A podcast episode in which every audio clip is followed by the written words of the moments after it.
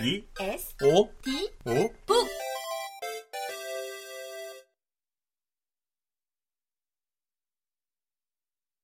3장 평판에 대하여 관종의 심리학 다른 사람의 말에 신경을 많이 쓰는 편입니다. 실수하거나 잘못한 일이 생기면 사람들이 나를 뭐라고 생각할까 걱정하면서 괴로워합니다.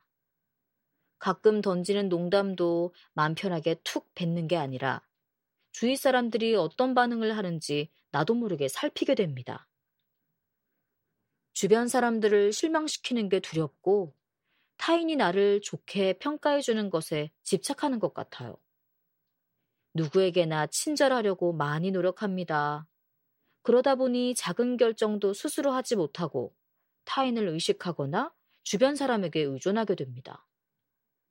티셔츠 하나를 사더라도 옆에 있는 친구의 반응을 살피게 되니까요. 이런 성격 때문에 남의 감정을 잘 살핀다는 나름의 장점도 있지만 나이를 먹을수록 이렇게 사는 것이 맞는 건지 회의감이 듭니다. 피곤하게 사는 것 같기도 하고요.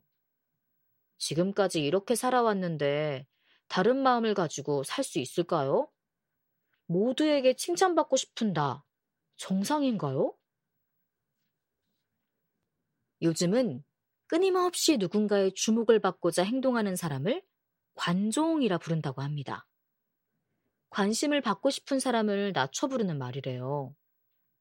제가 만나본 어떤 사람은 하루에 셀카 100컷을 찍어 페이스북에 올린 후 좋아요 1000개를 받지 못한 사진은 내리는 일을 반복하다가 상담을 받기로 결심했습니다. 이런 극단적인 사례도 있지만 많은 사람에게 사랑받고 싶은 욕망은 누구에게나 있습니다.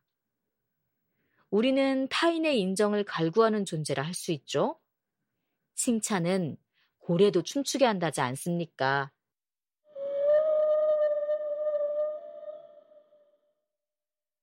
그런데 문제는 타인이 그 갈망을 어디까지 허용해 주는가에 있습니다. 인정받고자 하는 욕망이 강한 사람과 만나면 매우 피곤해지거든요. 타인의 시선을 지나치게 신경 쓰는 사람과 일을 하면 짜증도 나고요.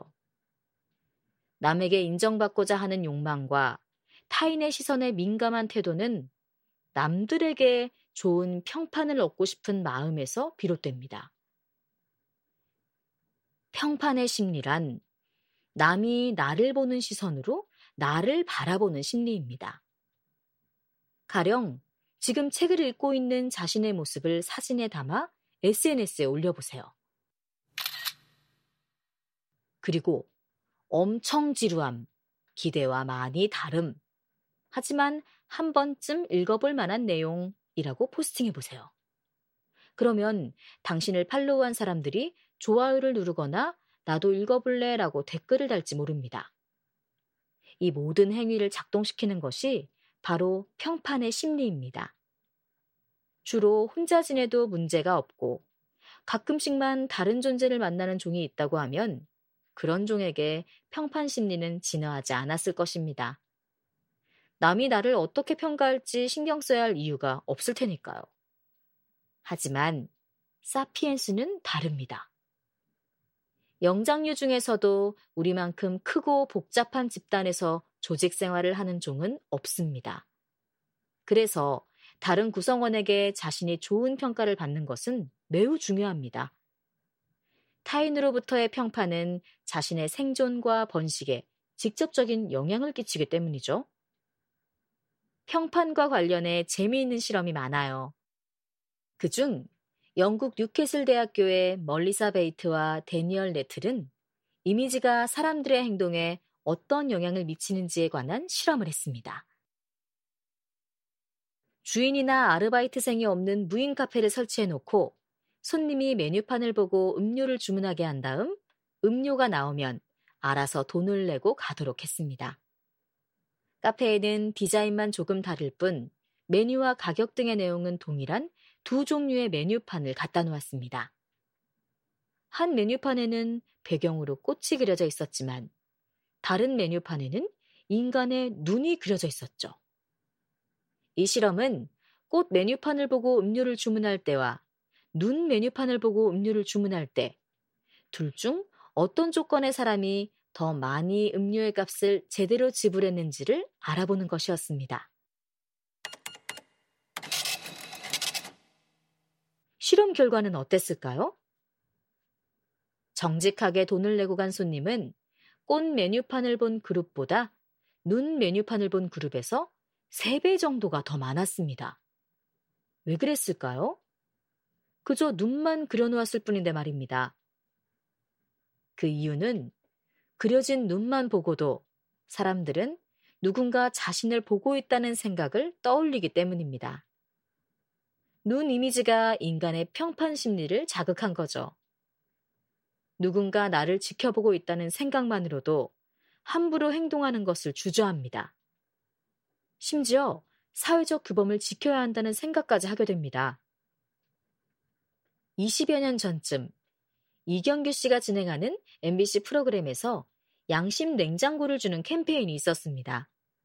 남이 보지 않더라도 교통법규를 준수하는 사람을 현장에서 카메라에 담아 냉장고를 선물하는 프로그램이었는데 실제로 그 방송 기간 동안 교통법규 위반 사례가 줄어들었다고 합니다.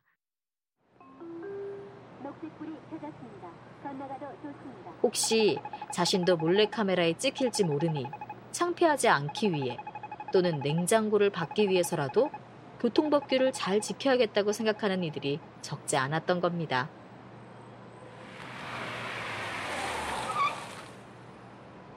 마치 전 국민에게 방송 카메라가 당신을 보고 있을지도 모르니 좋은 평판을 받도록 처신하시오 라는 메시지를 준 셈이었습니다. 수많은 도로와 교차로에서 방송 카메라를 만날 확률이 얼마나 되겠습니까? 극히 적겠죠.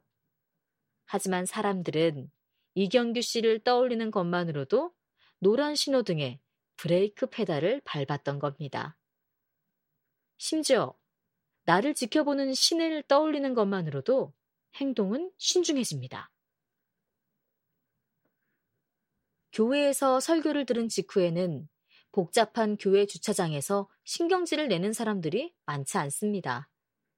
내 행동에 대한 타인의 평가를 넘어 신의 눈치까지 보는 경우라고나 할까요? 즉, 타존재. 인간이든 신이든 로봇이든 나를 지켜보고 있다는 생각과 느낌. 이것이 바로 평판 심리입니다.